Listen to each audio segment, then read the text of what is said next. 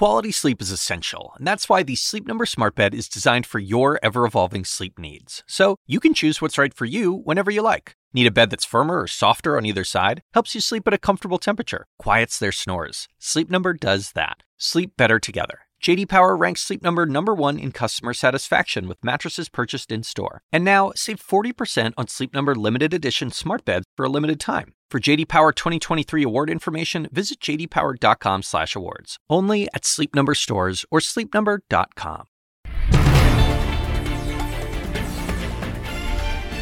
Hello everyone and welcome to Amanpour. Here's what's coming up. A divisive giant of diplomacy dies at the age of 100. We reflect on Henry Kissinger's life and legacy with his biographer, Walter Isaacson. And with the Iowa caucuses just weeks away, I discuss the political mood in America with commentators Margaret Hoover and John Avlon. Then, the truce between Israel and Hamas is extended for one more day. A journalist living in Gaza explains what it's like to report on the war while fighting for survival. She joins Michelle Martin.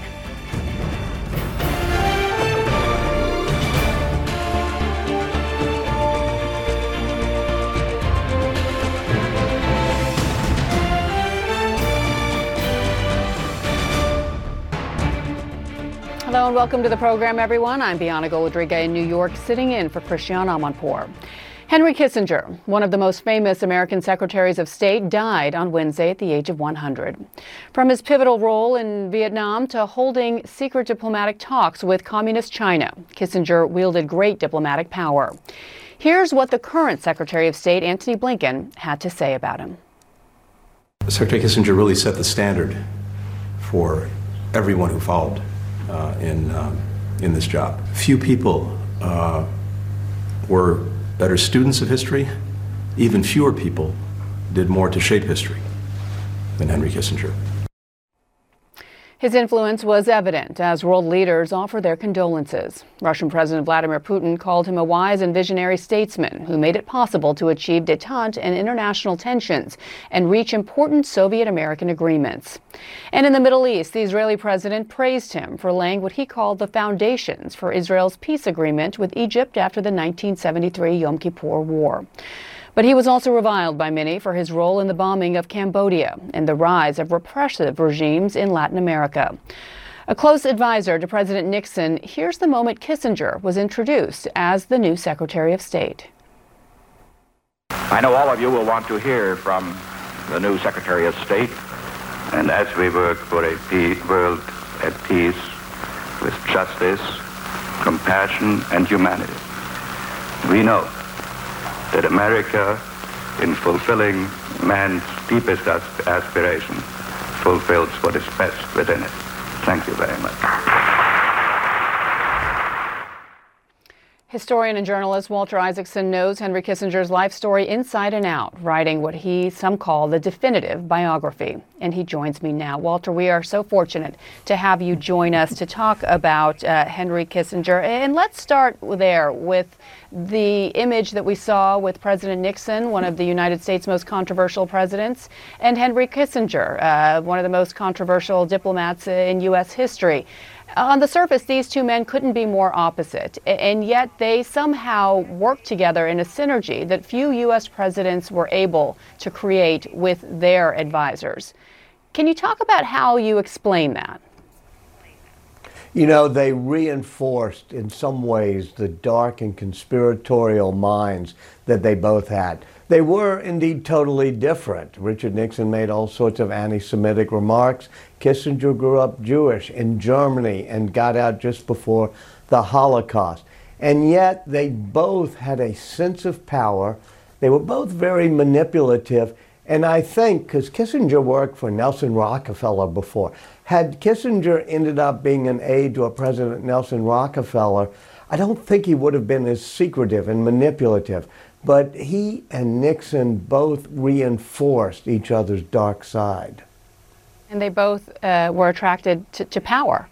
Um, let's Absolutely, also talk. and they understood power. I mean, they understood balance of power, which was a thing that made them uh, effective at times. Uh, the figuring out of a triangular balance between Russia and China and the U.S.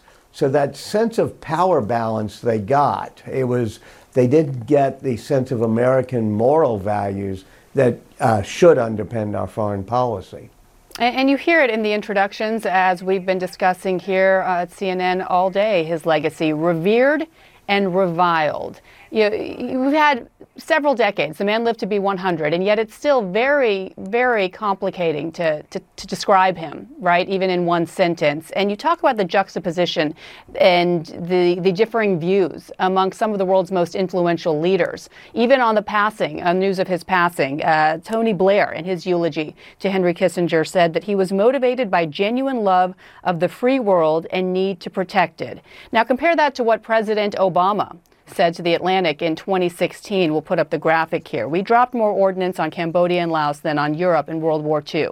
And yet ultimately, Nixon withdrew. Kissinger went to Paris, and all we left behind was chaos, slaughter, and authoritarian governments that finally, over time, have emerged from that hell. When I go to visit those countries, I'm going to try to figure out how we can today help them remove bombs that are still blowing off the legs of little kids. In what way did that strategy promote our interests? Now, between th- these two these two descriptions and thoughts on Henry Kissinger, which one do you view as his biographer more closely aligned with the man himself? I think in the end, it'll be a more problematic legacy because he did think that great power diplomacy could affect these civil wars, whether it was East Timor or Chile or Vietnam, Cambodia, and Laos. He saw it all in the context of a great power struggle, as if he were his one of his heroes, Bismarck or Metternich, one of the European foreign ministers, you know, in the uh, 1800s. And in the end, it caused a whole lot of uh, civilian casualties that are tenfold the number that we're seeing in the Middle East, a hundredfold the number, and also genocides, whether it was Laos, Cambodia, the bombings there, things that have been forgotten, like East Pakistan and Timor. All these places go up in flames because Kissinger tried to put it into a framework of the uh, superpower Cold War struggle.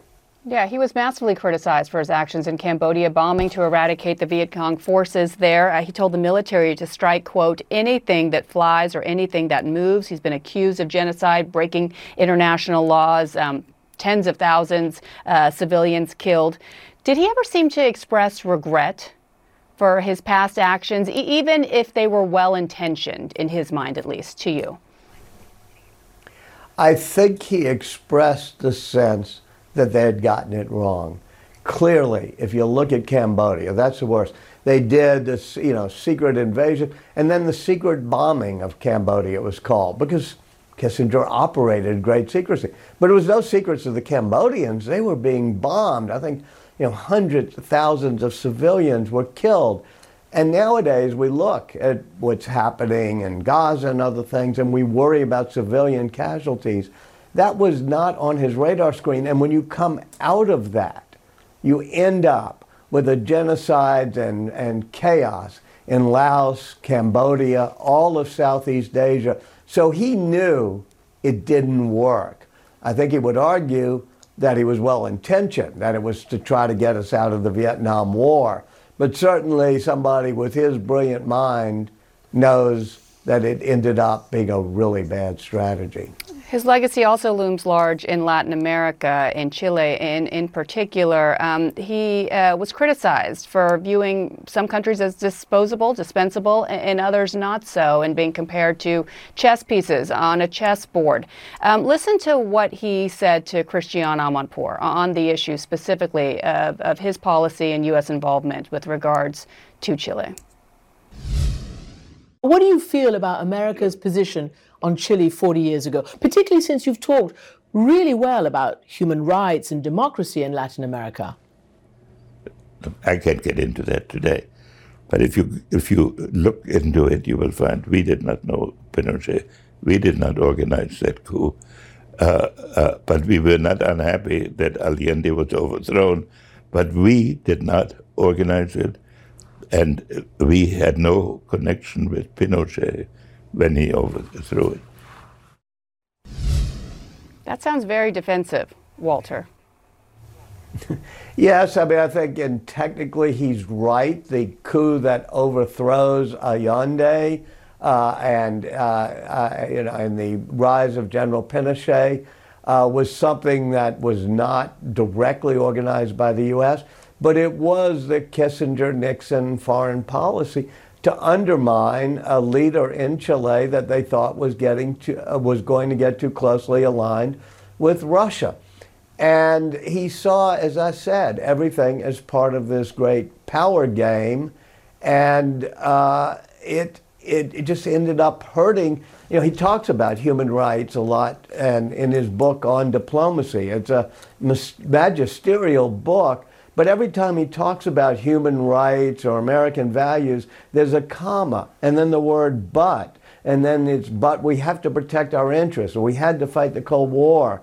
And I don't think he got that balance right one relationship that he is crediting with opening, and is that is China. And he orchestrated the U.S. opening with China in secret in the early 70s, allowing for uh, President Nixon uh, ultimately to make his trip to China in 1972, even as tensions have once again um, turned uh, much darker and, and heightened between the U.S. and China. He was just welcomed with open arms uh, just a few months ago, just to give our viewers a sense of how the Chinese and the Communist Party there does view him and his legacy in, in helping establish China to a superpower that it is today.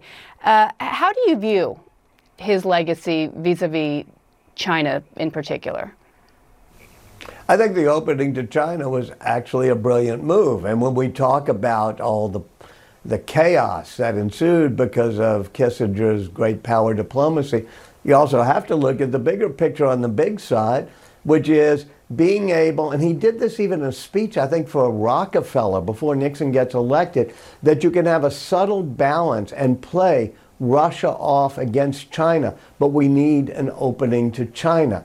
And so he sacrifices, you know, East Pakistan and uh, other things in order to have this opening to China. And I think he was actually right that we should balance a competition with China but an ability to work with them. And that's why, somewhat amazingly, at age 100, just a few months ago, he flies to Beijing and is met with pres- by, by President Xi Jinping.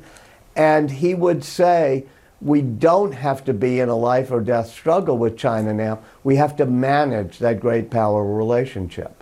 And it's fascinating that people, however they viewed him, right or wrong, still turn to him for his thoughts on everything between U.S., China, and Taiwan to the Russia Ukraine war.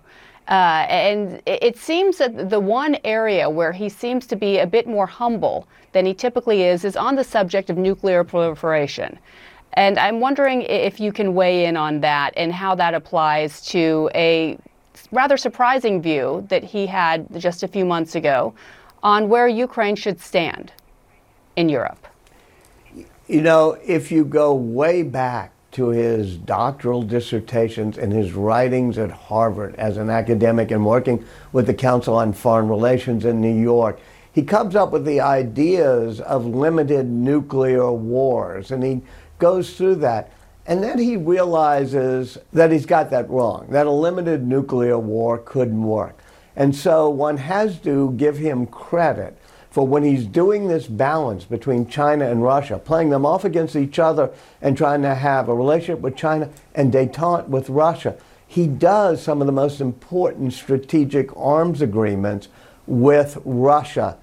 And, uh, but in turn, he realizes that we have to be, or he thinks we have to be, sensitive to the balance of power issues for Russia, and that's why he feels that the Ukraine issue should be settled uh, rather than uh, ongoing and trying to unseat uh, Putin. And Walter, you can't help but think uh, of the conflict now in the Middle East, uh, Israel and Hamas.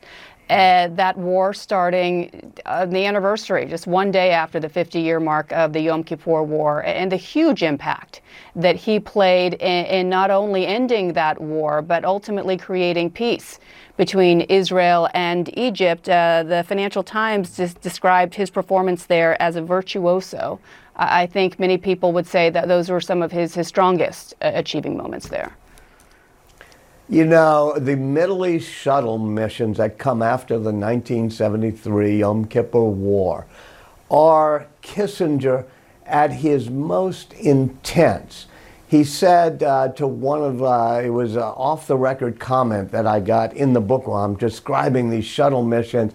And he said, I used to think history was made by great power uh, forces, but now I realize it's made, when I see it up close, by people. And he shuttled back and forth Golda Meir, Sadat, and others in order to lay the foundation for what became the Israeli Egyptian detente and finally peace. But he did it with this intense shuttling day after day, two or three stops a day, playing off, sometimes being deceitful, playing off the jealousies and rivalries until he was able to pull the parties together. Walter, in, in the interim, since he's he's left public service, he started advising, uh, setting up his own Kissinger and Associates company. Um, what is his legacy as an advisor to private sector companies and to even other countries? You know, in physics, there's a concept called the half life from radiation, which is how much does power diminish over a year, 10 years, 20 years. The amazing thing was that for 50 years after he left office, Kissinger's power and uh, radiation, I can say, didn't reduce as much as you know uh, Cyrus Vance or other former secretaries of state, and that's because he was so valued. Whether it's a Disney company trying to figure out how to get into Shanghai, or the American International Group insurance company, or Freeport McMoran, he would be a diplomat for hire who would do two things. He'd open doors by flying with uh, the CEOs to either Russia or China, but he would also be a great strategic thinker, saying, here's exactly what buttons you got to push and levers you got to pull in order to succeed in business in these countries. Your biography was published in 2005. I'm just wondering, A, if you thought that, that you would see Henry Kissinger live to, to be 100, and if your views on him subsequently have changed.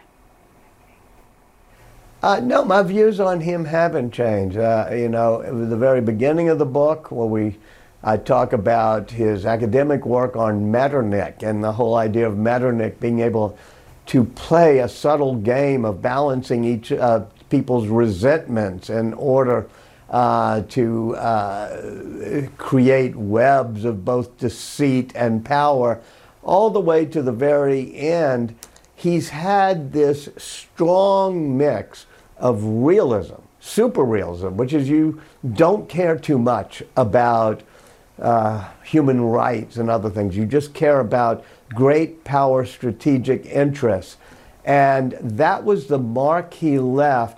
And I think he was brilliant at balance of power diplomacy, but he did not have a fingertip feel for the values that underlie, that are the girding, uh, the foundation of America's power in the world. And so that mixed legacy, you could see it 40 years ago, you could see it uh, this week as we look at his legacy. And Walter, you were kind not to correct me. That book was written in 1992, not 2005. Um, we appreciate me your. feel your... so much younger. Thank you. your insights are so welcome. Um, thank you so much. We appreciate you joining us today. Anna, great to be with you on our show. This podcast is supported by Sleep Number. Quality sleep is essential. That's why the Sleep Number Smart Bed is designed for your ever evolving sleep needs, so you can choose what's right for each of you whenever you like. Need a bed that's firmer or softer on either side? Helps you sleep at a comfortable temperature, quiets their snores? Sleep Number does that. Only Sleep Number Smart Beds let you each choose your ideal comfort and support, your Sleep Number setting. Sleep Number Smart Beds learn how you sleep and provide personalized insights to help you sleep better. All Sleep Number smart beds feature cooling, pressure relieving comfort layers for soothing sleep throughout the night. Temperature balancing bedding is designed to move heat and moisture away when you're hot. When you're cool, they hold their energy to help warm you. Sleep better together. JD Power ranks Sleep Number number 1 in customer satisfaction with mattresses purchased in-store. And now, save 40% on Sleep Number limited edition smart beds for a limited time. For JD Power 2023 award information, visit jdpower.com/awards. Only at Sleep Number stores or sleepnumber.com. I'm Dr. Sanjay Gupta, CNN's chief medical correspondent. This week on Chasing Life, lately we have been paying attention to a very different virus, bird flu, which is caused by the H5N1 virus. If you start to hear that it's circulating in pigs, that would be a concern. That means I would go from sleeping with one eye open to one and a half eyes open. Yeah, that would make me very concerned. Listen to Chasing Life, wherever you get your podcasts. Well, as we remember Henry Kissinger, whose legacy still reverberates in the U.S. policy today, we also look to the future with a potential Biden Trump rematch in 2024. So, how did we get here again? Political commentators John Avlon and Margaret Hoover join me now. It is wonderful to have both of you on today. So l- let's continue our discussion about Henry Kissinger's legacy. And uh, Margaret, you know, as a host of Firing Line on PBS, I'm wondering, and you've covered him, and the show has extensively over the years. I'm wondering how you're planning, along with your producers, to Well- commemorate and talk about his legacy. Well, what we have done is, uh, if you on all of our social media channels, there are previous. I mean, Buckley appeared with William F. Buckley Jr., who was the host of the original incarnation of Firing Line, which aired for 33 years.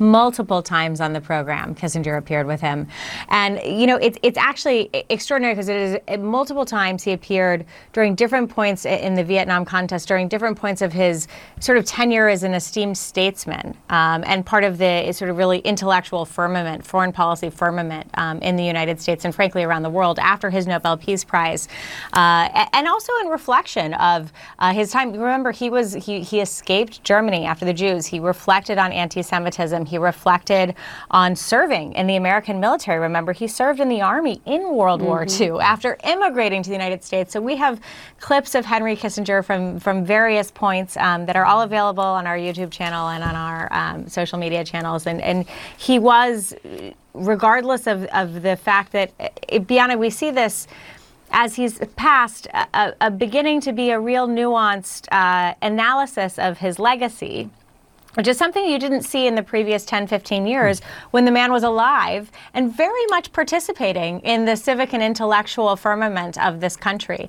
And, and so it's important as you look at a legacy in full that all of these interviews and all of the contributions are considered in context. Yeah. And he advised 12 presidents, John. Um, and as we discussed with Walter, really engineered the, the opening to relations with China. Um, and among those presidents he advised was even Donald Trump. Uh, once in office, he uh, used him as sort of a, a back channel to Chinese leadership. Um, let's transition to Trump now and uh, talk about a, a different book and that of Liz Cheney, uh, where she discussed. See that transition I made there? Try to make it as smooth as good. possible. Well done. Liz Cheney described Donald Trump as the most dangerous man to ever inhabit the Oval Office. Um, if reelected, he- he's been, let's give him credit, he's been pretty transparent about all of his plans, about who he's going to go after, uh, about um, what he's going to do with the Justice Department, you name it, and, and his so called enemies and detractors. Given that, why do you think he still is today the front runner for the Republican nomination? I think because he's got a core, intense base in the Republican Party, roughly a third of the party that will support him literally, no matter what he does. It's a cult of personality that's been created, a cult of a strong man. And I'm not going to give him credit for being open about his authoritarian ambitions or impulses. Um, but I do think we need to see clear eyed the stakes of this election through precisely that prism. Yeah, I Um, mean, and by credit, I mean he- he- no one, no one can deny not knowing what his policies and, and plans are yes. if he's no, back I, I in know. I know what I, I know what you meant. Obviously, Yeah. I mean, look, I, I think that uh, it's just it, it- reminds you of the stakes, and we shouldn't drift into the horse race analysis of this election. And I think, frankly, there's a d- feeling of, of we've been sleepwalking. You know that, that Trump's incendiary comments, the policies he's proposing, even more importantly, kind of become background noise. And there's a focus on the polls and how's he going to do, you know, vis-a-vis, you know, what hopefully will be a, a, a, a challenging primary, uh, just for the good of the republic. Um, but th- that is a very dangerous thing. We've been through a lot in our nearly 250 years as a country. Um, and we've never had a, a, leading presidential candidate of a major party campaign on a frankly authoritarian or autocratic ticket uh, platform. That's what we're seeing. So be wide eyed about it. Uh, and, and those are the stakes. And one of the things Liz Cheney does in her book isn't just tell stories that show how cowardice has made a lot of Republican officials support him in public but criticize him in private. She also makes the point that now's the time for a broader coalition to be created of Democrats, independents, and Republicans to defend our democracy, to defend our Constitution against this unique threat that Trump represents. Is that a possibility, Margaret? This coalition that Liz Cheney says is so desperately needed? Absolutely. I mean, you've seen uh, uh, vestiges of that coalition sort of forming even in the coalition that elected President Biden and the coalition that turned out in the midterm elections and didn't sweep Republicans into the House of Representatives in the vast numbers that were expected just based on historical trends. So I do think, you know, and, and even when you look at the polling and you look at segments of the electorate, the suburban voters, the former Republicans who now self identify as independents who've left the party. Uh, so the, the coalition is there. Uh, the question is a broken primary process, frankly, yes. on the Republican side, which is a process that is a closed partisan primary that take, has a winner take all process that stacks yeah. states that are that trend towards uh, the, the, the fearless leader, the, that strength that really play to the strength of Donald Trump earlier, so that uh, he is in a better position to lock up the nomination sooner because of the way he's he and his supporters at the Republican National Committee have stacked the states, the primaries, and, and, frankly, the entire calendar. So, can it be done? Yes. Is it likely? It, it's going to be very, very difficult, uh, and and that's actually why it is so important that the Republican Party actually take this moment to, to learn the lesson uh, of the 2016 battle when there were uh, a plurality of Republican voters nominated Donald Trump, not a majority. And if you if the field were to winnow sooner rather than later, and there were a contest between two candidates, Donald Trump and one other, there is a real possibility that Donald Trump would not win the Republican nomination, and that would be better for our country, and that would be better, I believe, for, for our world.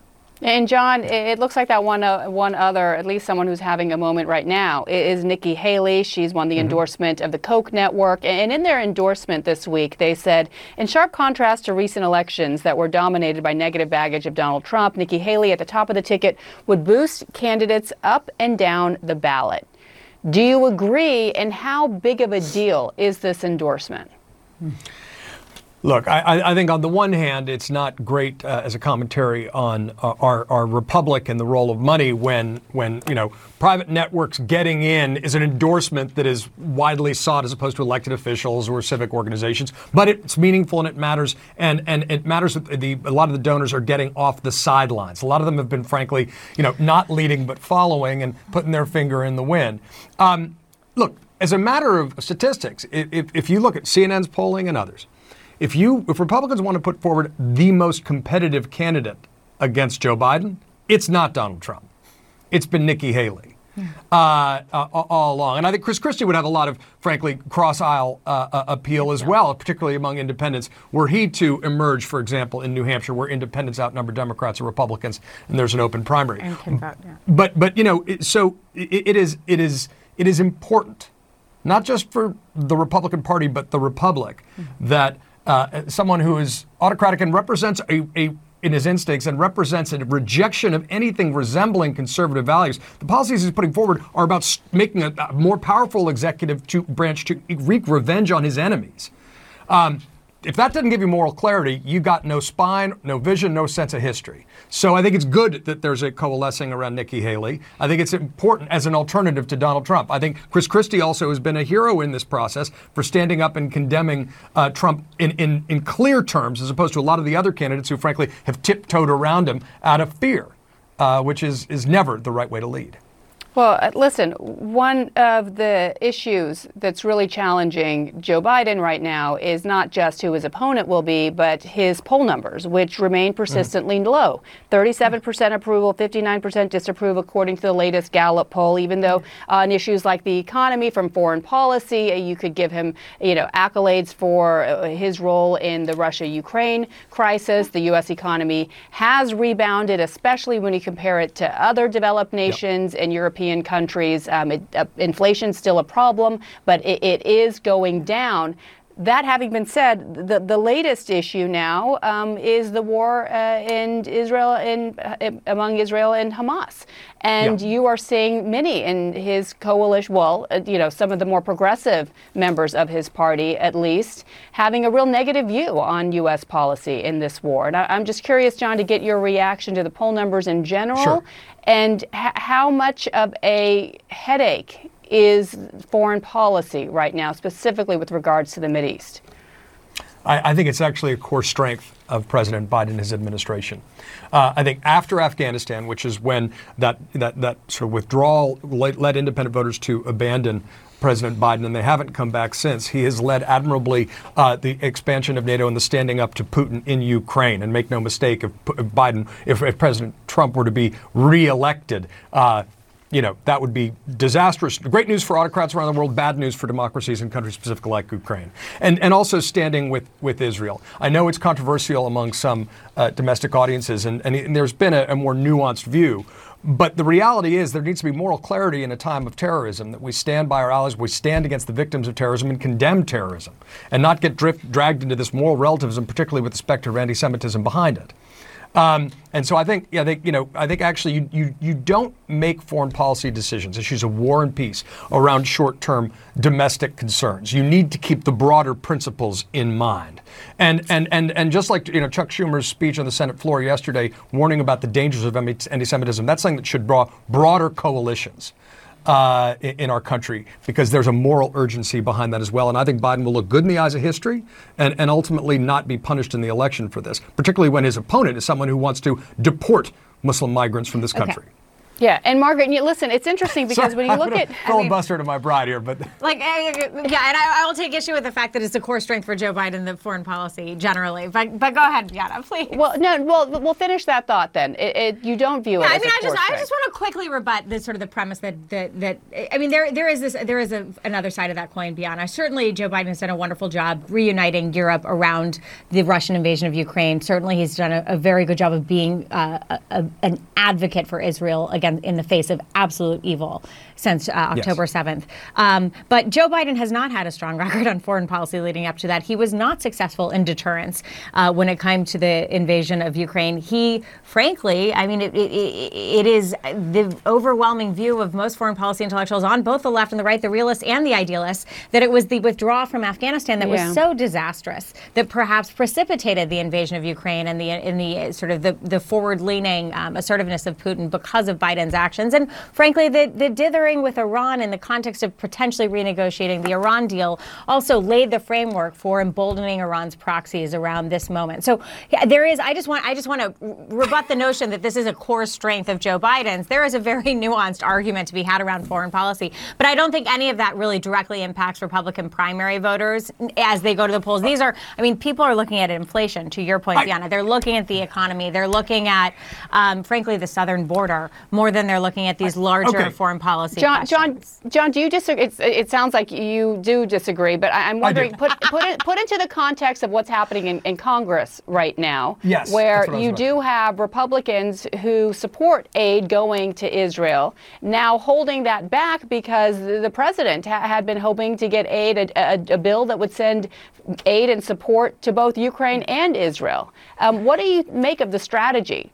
That Republicans are putting out there right now, especially given what they say is their unwavering support for Israel? I think it's no strategy at all. I think it's nihilism, uh, and, and, it's it's the the triumph of the the isolationist wing of the party that Donald Trump represents. Yeah, you know what the Biden administration put forward was a balanced plan: aid for Israel, aid for Ukraine, aid for Taiwan, and money for the border wall. If I could just insert, the, the Republican senators also supported yes, it. they I mean, do. So there, that they is absolutely a, do. Yeah. And, and yes, that's exactly because it's, it's, a balanced plan. And right now there are senators on both parties working to resuscitate some version of that right now. And one of the things we should be doing, frankly, is be focusing on the folks who are working towards solutions yeah. and talking about those solutions, as opposed to you know these sort of radioactive squirrels in Congress getting all the attention. I'm talking about George Santos, um, among others. I wasn't but, even planning to bring him up in this conversation. Well, I, and I, I we're, appreciate we're here. Yeah, yeah. I, I, appreciate that, and and frankly, the gravitational pull is elsewhere too often. Um, so look, I, I, think that you know, if you want to ask the Reagan question, 1980, are you be, is, are you better off now than when you were four years ago? Is America better off now than we were three years ago? The answer is objectively yes on every macroeconomic issue. Is inflation been a major problem for the Biden administration and all the MMT folks you don't hear from anymore should probably take a note? Yes, but you know what? The economy is is robust despite inter- high interest rates to get inflation down. Manufacturing is coming back. Um, you know, the, the, middle class is actually getting more powerful vis-a-vis uh, Wall Street. And and and if you support a, a, traditional American foreign policy, which has been bipartisan in the past, which Vandenberg said partisan politics ought to end at the water's edge. Donald Trump represents an absolute repudiation of that and, and, a, and, a, and, a, and, a, and a welcome into your, your, your, your neighbor's country sign for all autocrats and aggressors. So yeah. those are the stakes of this election in a very real way. And that should itself make create moral urgency around what Liz Cheney was calling for, which is a broader coalition. John Avlon, Margaret Hoover, again reminding our viewers who may be a little uncomfortable with how closely you're sitting and talking. You are married. we are married. It yes. We are married. This is Makes this it all is a lot a-okay. like Yes. Thank you so much for joining Take us. Take care, guys. Take Bye. care. And just a note, you may remember earlier this week we discussed that claims that international bodies, including the United Nations, have been silent on alleged sexual violence committed by Hamas in Israel on October 7th. Well, today, the UN Secretary General Antonio Guterres addressed those concerns himself, posting the statement on X, formerly known as Twitter. There are numerous accounts of sexual violence during the abhorrent acts of terror by Hamas on October 7th that must be vigorously investigated and prosecuted. Gender based violence must be condemned anytime, anywhere. Welcome words, even if it's 53 days later. The assignment with me, Audie Cornish. So there have been arrests, suspensions, disciplinary hearings. They're shutting down graduation events. At this moment, the part of the protest that are admirable are young people calling attention to atrocities. Michael Roth is the president of Wesleyan University. I would like to make a space for them to do that as long as that space doesn't prevent other people from pursuing their education. Listen to The Assignment with me, Audie Cornish, on your favorite podcast app. And now more on the war between Israel and Hamas. U.S. Secretary of State Antony Blinken met with Israeli Prime Minister Benjamin Netanyahu as part of the Biden administration's efforts to extend the tenuous truce in Gaza. But adding to the already frayed nerves in the region was a fatal shooting in Jerusalem today. Two Palestinian gunmen who Hamas say were members of its military wing opened fire at a bus stop, killing three people. Police say the gunmen were killed by soldiers and a civilian. Meanwhile, living conditions in Gaza continue to deteriorate as the World Health Organization warns that more people could die from disease than bombings. Youmna El Sayed, an Al Jazeera English correspondent in Gaza and mother of four, has been reporting and experiencing personally these conditions. Michelle Martin spoke with her to discuss what it's like working as a journalist while navigating day to day survival. Thanks, Bianna. Youmna El Sayed, thank you so much for speaking with us. Thank you, Michelle, for hosting me in your show. So you've been reporting on the events since October 7th. But back in October, uh, you've written about this. Your family received a disturbing phone call from a private number that warned you to evacuate your home immediately. Would you would you tell us about that? Yes, that's true. Uh, my husband received a call from a private number, and uh, he was identified by his full name and he was asked to evacuate. He told him to take your family and evacuate from your home, otherwise your life is in danger. Mm-hmm. And we live in a residential building where other residents are with us, other neighbors. No one received a call like that. And usually, when we received calls from the Israeli army, it was with a number or it was um, it, it was identified. But this call was different this call identified my husband by his full name, telling him to take his family and evacuate, otherwise, our lives are in danger. How do you interpret that phone call? Do you interpret that phone call as a threat? Well, in the situation that we are in, okay, um, just a week before that call, less than a week before that call, Wael Dahdouh, my colleague in Al Jazeera Arabic, or Arabic, sorry, his entire family was killed in a bombardment, and they were in Nusayrat refugee camp that's southern of Al Wadi, okay, and that's where people are asked to evacuate. And the fact that we have been witnessing a lot of journalists in Gaza in this war being targeted and killed. Over 60 journalists have mm-hmm. been already killed in a matter of 50 days, 50 days of war. We got to the point where we're afraid to put on our press vests because we don't want to be labeled as journalists because that might put not just my life in danger, but the life of my entire family as well. So, Youmna, you're saying that you believe that the IDF is targeting you and other journalists. We know that journalists are not being spared. But how do you know that the IDF is targeting you? Because some might hear what you just said and said that you got a phone call, that it was a legitimate warning to say that your area was being targeted. And so I guess what I'm asking you is how do you know that you're being targeted as opposed to that this was a legitimate warning to say you need to leave for your own safety? Do you see what I'm asking? yeah. I, I, I totally understand. But uh, what what answers that questions are, or this question is uh, facts and figures. Number of journalists that have been killed, most of them in their homes, most of them have been directly targeted. Uh, the family of Wael Dahdouh being targeted in their home. The call that I got, or my family got, was totally different from the evacuation calls. Your was the tone threatening? The tone was was definitely threatening. When you identify someone with his entire name and tell him that I know you, and you call from a private number mm-hmm. where you usually call other civilians and other residents with a number, and it's usually a recorded message. Mm-hmm. So hmm. to get the call in that way in that in that same way, that is definitely a threat and not a warning. So the family did evacuate. Would you would you just describe what that was like? First of all, I wasn't able to evacuate instantly when I got the call. One of the problems is that the bombardments were very close to my home itself, not just my area or my neighborhood. They were in my neighborhood. And you probably know what happened in Tel El Hawa neighborhood. That's my neighborhood. So the, the all the bombardments, all the uh, explosions, all the airstrikes were in that same neighborhood. It was very risky for me to take my children and to go out.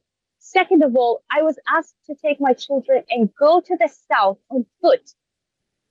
I, that was something that I couldn't really, it wasn't easy for me to decide on and I felt that it was very risky. Third of all, we've seen civilians take that risk and go to the south on foot and get targeted. And even when they were in their cars, they were targeted, including United Nations cars. How can I, as a mother, risk my kids to that extent where I, I know that I'm throwing them under fire? No, I'm going to stay at home at least if I die, I'm going to die at home with my hmm. kids, right? I'm not going to take them to the street and just risk that I would lose them right there. And I would not find someone to even carry our bodies back. I thought a hundred times before I took that journey. You did eventually get out of there. You did eventually evacuate. So what what is life now? You're still working how are you managing that both continuing to report and also trying to take care of your your family? Let me give you like um, uh, a picture or let me paint a picture of how mm-hmm. our day starts. For example we wake up in the morning and our struggle for finding water starts. So we have to get our um, containers and uh, go downstairs and start looking for water so that's usually my husband and my 11 year old son, Muhammad. He goes with his dad and they try to fill a container or two so that we are able to wash up. And then our second struggle starts with breakfast, finding bread. For a while before the humanitarian aid started entering in the ceasefire, it was almost impossible to find bread. It was almost impossible to find um, flour. The quantities that are entering are very few compared to the number of people. And then the struggle for lunch, it's literally six days rice, plain rice, and one day either pasta or bread. Mm. So mm. for me as a mother, you know, like I tell my kids, don't be sad, don't be frustrated. We're just like millions others. You guys are just like thousands of other children. At least you guys get to eat. We're sleeping together in one room, the six of us, and we have two other families with us in the same apartment where we live, each family with our same struggle. It's really a nation's struggle. It's not just a family or a group of people. And so on. At least in this ceasefire, they got to, you know, breathe a little bit without being afraid of hearing the constant bombardment, the constant airstrike, the constant rockets falling. And, and the problem with Gaza is that geographically it's very small. It's a mm-hmm. tiny territory. Homes are very tight, a lot of people everywhere. And that's why you can't say that this bombardment, for example, is happening um, somewhere in the east and you're in the west, you can't hear it. No, you just hear it as if it's next door. Are the children um, upset when you go to work? Do your children ever ask you, why do you have to go? Do they ever ask you that and what do you say? They they tell me that every day. They tell me, don't go to work, take it off. Why do you have to why why do you have to go and leave us? But I tell them that I have to this is the only time I can I can do stories about people. I can move freely in and, and, and around the southern area because of the ceasefire. So I have to use that time wisely. And because, for example, we don't have electricity, there's no television, there's no internet, so they can't watch me, for example. We got very little essentials with us when we evacuated to the south. And um, I knew that they were carrying those bags, so I, I couldn't put a lot of clothes in it. I didn't want it to be heavy because I knew that they were going to walk for at least six to seven kilometers. I mm-hmm. ended up just getting a little bit of summer clothes that are very light. And now suddenly the weather gets got very colder and it's getting colder day by day. And I can't even find clothes for them. I mean, this is another challenge for me as a mother. I'm, I go to the shops, I go to the markets every day. I try to get them anything to keep them warm, but I, I can barely find. This is this is tough. This is something, for example, this is a detail, for example, that other people wouldn't think about. But for me as a mom, it's killing me that I know that my my my five year old is not warm because I can't find her clothes. I have the money, but I can't find the product, right? Other people, they don't have the money nor the product. Mm-hmm. But now we're all the same, right? Well, this is interesting because you're living the story that you're reporting on. This is your life. Exactly. I'm, mm-hmm. I'm living every single detail in the story of others that I'm reporting about. It's just that I don't get to report about my story or I, I consider that my story is not important. The important thing that I do is to report about others because this is this is my duty. This is my turn in life. But at the same time, people don't really know that I'm living all the same struggles, the same challenges, the same pain, the same um, worry, the same fear, the same everything, helplessness that every single mother and father and, and child in Gaza are, are living. And our kids are living the same as well. We've talked about the, the danger to journalists in the current moment. The Committee to Protect Journalists It's a an, an organization that keeps track of dangers to journalists all over the world. Says that the war has led to the deadliest month for journalists since the organization began collecting this information more than 30 years ago. According to the Committee to Protect Journalists, 50 Palestinian journalists, four Israeli journalists, and three Lebanese journalists have been killed since October 7th. What are there any precautions that you can take now? I know I heard you say earlier that you're not even sure whether to wear your press vest anymore. What what have you decided about that? Honestly, Michelle, I wear my gear because I have to wear it when I'm working because my mm-hmm. organization forces me to wear it when I'm working. And because legally, at least something happens to me, I'm wearing my gear, my protective gear that labels that I'm a journalist, right? But inside me, I know that it's not protecting me. It might even be putting my life in danger. Adding to that, media offices since the war 2021 on between Israel and Hamas, all media offices in the Gaza Strip, including Al Jazeera and the AP, were destroyed. And when I say all, I mean all, all agencies, all media offices were completely and deliberately targeted and destroyed. And this is not just this is not just a coincidence. When everything is destroyed that has to do with journalism in that territory, that it's a coincidence. It's a coincidence if it's one or two or three, and then just because they were in that building or this building, or for whatever reason, whatever justification, but to completely eliminate or wipe out a certain, uh, I don't know, like um, the journalism category from the Gaza Strip, I think that this is totally on purpose and deliberate. I do have to say, and you are as a journalist understand that I do have to say that the IDF, the Israeli Defense Forces, explicitly say and have said that they do not target and are not targeting journalists. I that that is their public statement about this.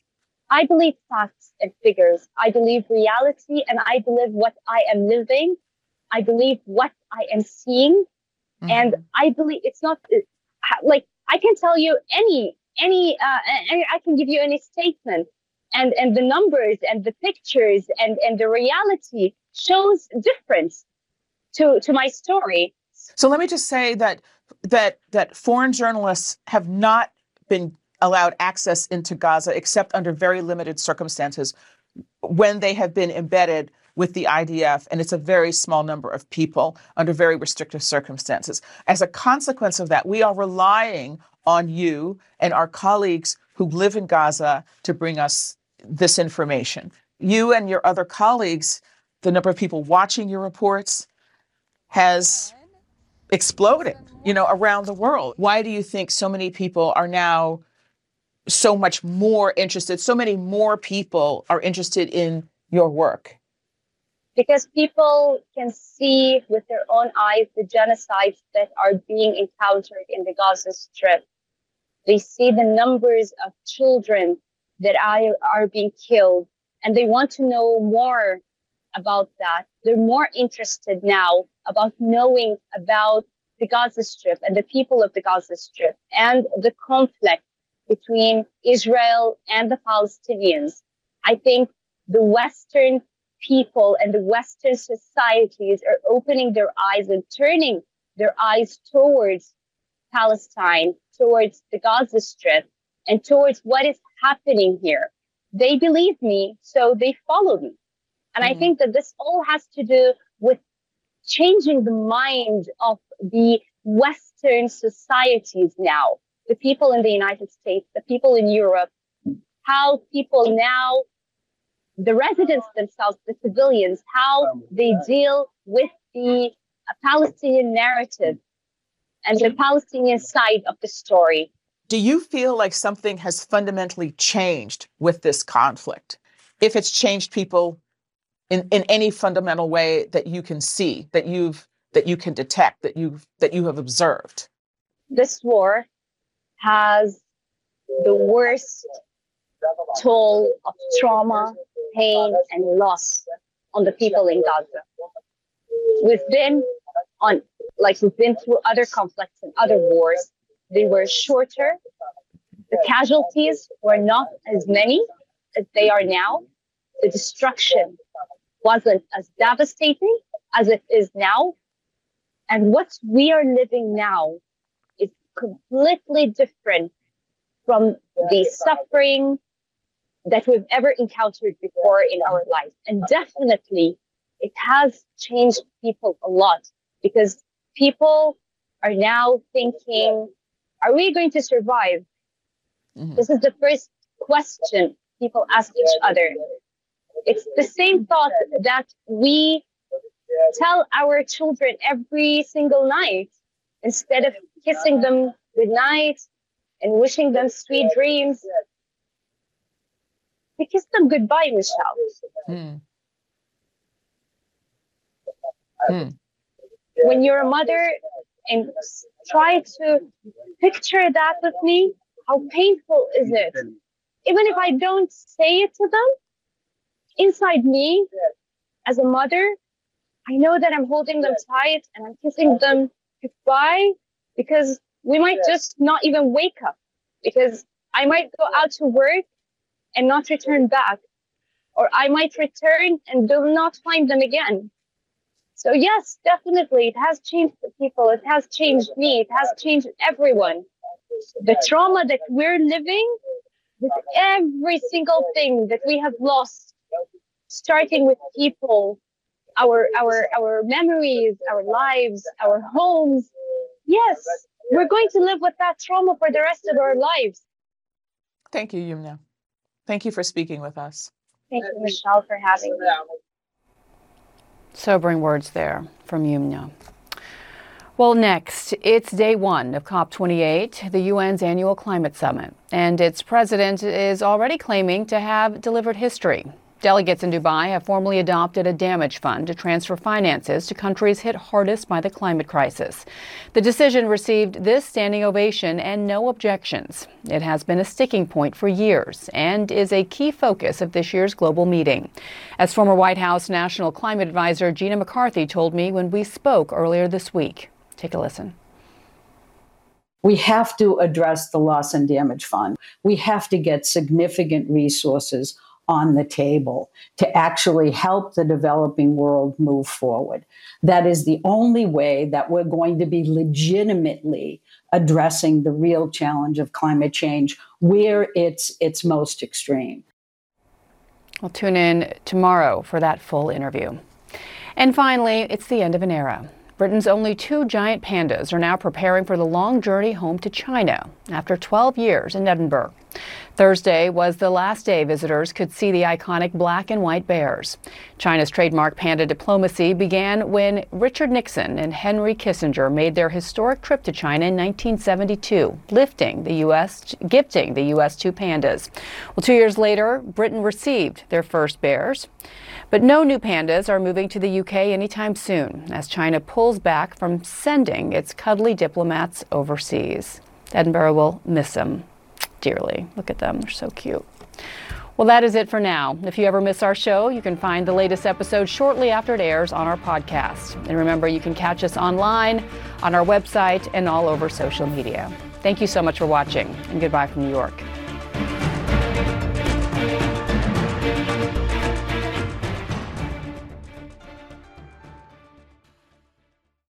Quality sleep is essential, and that's why the Sleep Number Smart Bed is designed for your ever evolving sleep needs. So you can choose what's right for you whenever you like. Need a bed that's firmer or softer on either side? Helps you sleep at a comfortable temperature, quiets their snores. Sleep Number does that. Sleep better together. JD Power ranks Sleep Number number 1 in customer satisfaction with mattresses purchased in-store. And now, save 40% on Sleep Number limited edition smart beds for a limited time. For JD Power 2023 award information, visit jdpower.com/awards. Only at Sleep Number stores or sleepnumber.com. Now streaming exclusively on Max, a new CNN flash doc about the album that has Nashville talking. Call Me Country. Beyonce and Nashville's Renaissance. Watch it at max.com slash call me country. Max subscription required.